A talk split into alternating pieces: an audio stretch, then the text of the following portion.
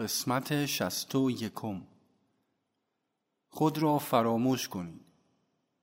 برای اینکه بیشتر و بیشتر به خدا نزدیک گردید باید بیشتر و بیشتر از من مال من به من مرا و امثال آن دوری گزینید.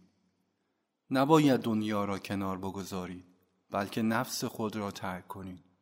این کار هرچه محال به نظر می آید بسیار آسان است و با نظر عنایتم ترک آن امکان دارد و مسلما برای جاری نمودن امواج همین فیض آمدم نفس مجازی با دوز و کلک شما را از هستی حقیقی دور می دارد.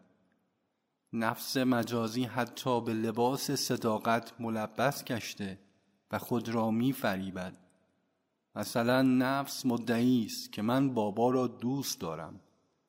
اگر شما حقیقتا بابا را دوست می داشتید نفس مجازی شما این چنین بیانی را ابراز نمی داشت نفس به جای اینکه خود را در عشق محو سازد ادعا دارد که من بابا را دوست دارم.